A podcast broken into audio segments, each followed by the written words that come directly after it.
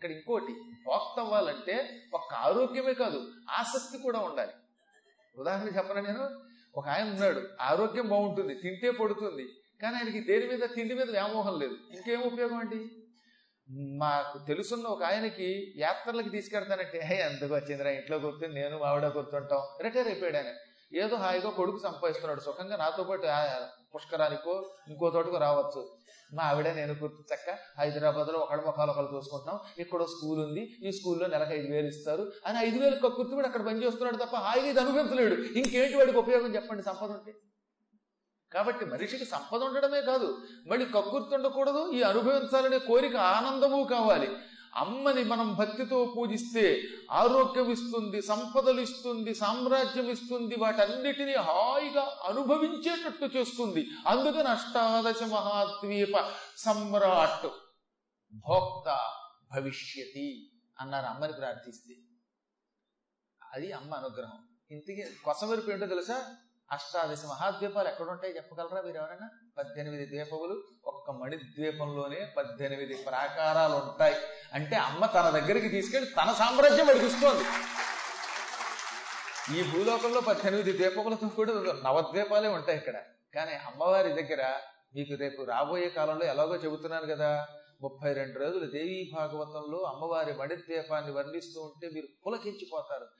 అమ్మవారి దగ్గరికి వెళ్ళేటప్పుడు మణిద్వీపంలో వరసగా పద్దెనిమిది ప్రాకారాలు ఉంటాయి. ఒక ప్రాకారం నుంచి రెండో ప్రాకారానికి వెళ్ళే మధ్యలో ఉన్న ప్రాంతాన్ని ఒక్కొక్క ద్వీపం అంటారు. మొత్తం పద్దెనిమిది ప్రాకారాలు అంటే పద్దెనిమిది ద్వీపాలు.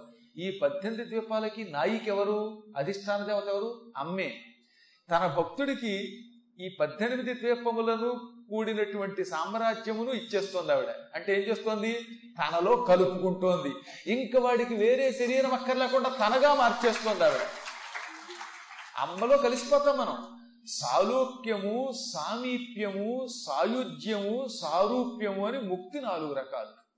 ముక్తి నాలుగు విధములు. చతుర్విధ మోక్షములు. అందులో అమ్మ దగ్గరికి వెళ్ళి ఎదురుగుండా కూర్చుని ఇప్పుడు నా ఎదురుగుండా మీరు కూర్చుని నన్ను చూస్తున్నట్టుగా అమ్మవారిని చూడటాన్ని ఏమంటారో తెలుసా? సాలోక్యము. అమ్మని స లోక సలోకస్య భావ సాలోక్యం. అదే లోకంలో ఉంటూ అమ్మని చూడటమట అమ్మ దగ్గరికి ఎదురుగుండా కూర్చుని అమ్మ అమ్మ అని ఆనందంతో ఆవిడని చూస్తూ ఉండొచ్చు. మన పనులు అయిపోయినప్పుడల్లా అమ్మవారి లోకానికి వెళ్ళి అమ్మ అమ్మ దగ్గర కూర్చుని అమ్మ ఎదురుగుండా కూర్చుని అది కూడా దగ్గరగా చూడాలి మళ్ళీ కిలోమీటర్ దూరంలో కూర్చుంటే నా మొహం మీకు మీ మొహం నాకు కనపడవు కదా? కాబట్టి కొంచెం దగ్గరగా కూర్చుంటే ఫ్రంట్ రోలో కూర్చున్న వాడికి ఎదురుగుండా ఇంకే అడ్డం ఉండదు గనక చక్కగా నన్ను ఎలా చూడగలుగుతున్నారు మీరు? ఒక ఆయన అన్నాడు ఫ్రంట్ రోలో కూర్చున్నా మిమ్మల్ని చక్కగా చూడలేకపోతున్నానండి. నాకు కళ్ళు కనపడవండి అన్నాడు సరిగ్గా. పోనీ కళ్ళదోడు పెట్టుకోవచ్చు కదంటే కళ్ళదోడు పవర్ కూడా దాటిపోయిందండి అన్నాడు. ఇంకా ఆ కర్మని నేనేం చేయలేను కానీ కాస్త కళ్ళు కనబడుతున్నప్పుడు కళ్ళదోడు పెట్టుకున్నప్పుడు కనబడగలిగితే మాత్రం ఇప్పుడు నేను చూడగలుగుతున్నాను. అమ్మాయి ఈయన హరిప్రసాద్. కళ్ళదోడు తీసేస్తే అంత స్పష్టంగా కనబడకపోవచ్చు కానీ ఇది పెట్టుకుంటే కాస్త కనబడుతోంది. అమ్మ దగ్గర ఈ చత్వారం ఉండదు.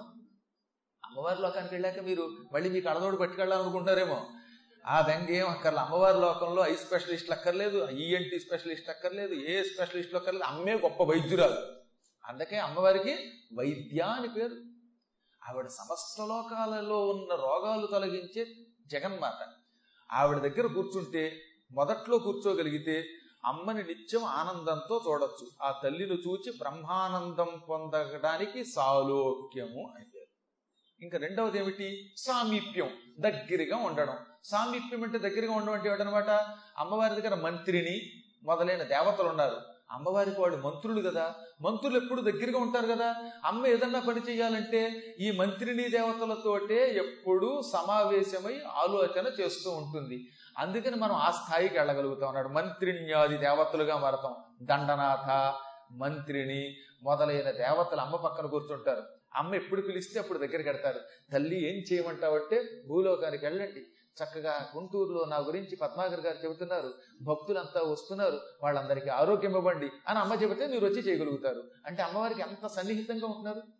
మనకి పిఎస్ ఉండాలి కదండి. మన పియ్యలు కూడా మన ముంచేసి వాళ్ళు ఉంటే అది వేరే విషయం. కానీ అమ్మ దగ్గర అలా కాదే అమ్మే వాళ్ళు వాళ్ళే అమ్మే. అందువల్ల అమ్మకి అంత దగ్గరగా ఉండడం చాలా అరుదైనటువంటి అవకాశం.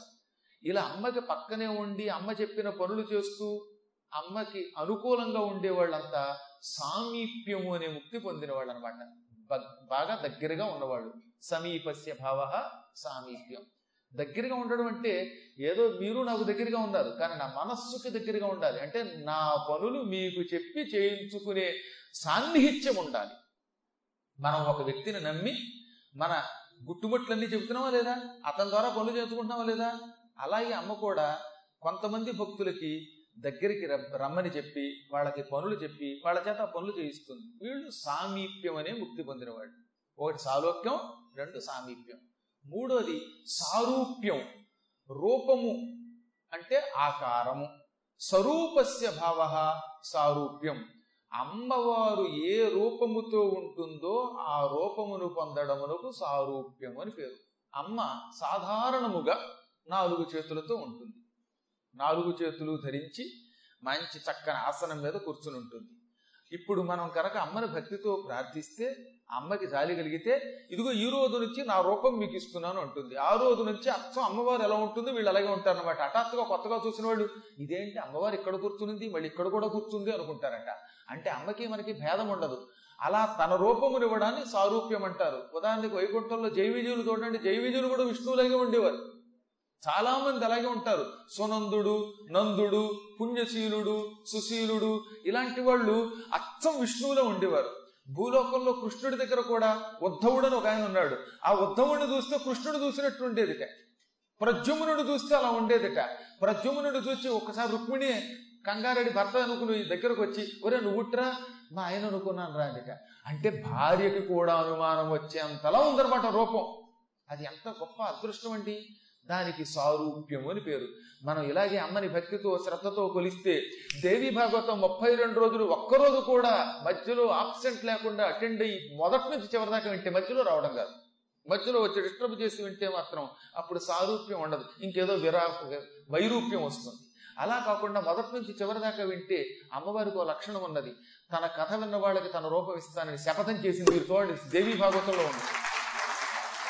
దేవీ భాగవతం పన్నెండవ స్కంధములో శ్రద్ధతో నా కథని మొదటి నుంచి చివరి దాకా విన్నటువంటి భక్తులకు నా రూపం ఇస్తాను. ఇది నా శపథమంది అమ్మ చెప్పిన మాట చెబుతున్నాను నేను. నేనేం చెప్పినా ప్రామాణికంగా బల్లగుద్ది చెబుతాను. అందులో ఉన్నదే చెబుతాను లేని చెప్పను అందువల్ల చెబుతున్న మాట. అమ్మ రూపము వంటి రూపం పొందే యోగం తన కథ వింటే వస్తుందట. ఇది సారూప్యం.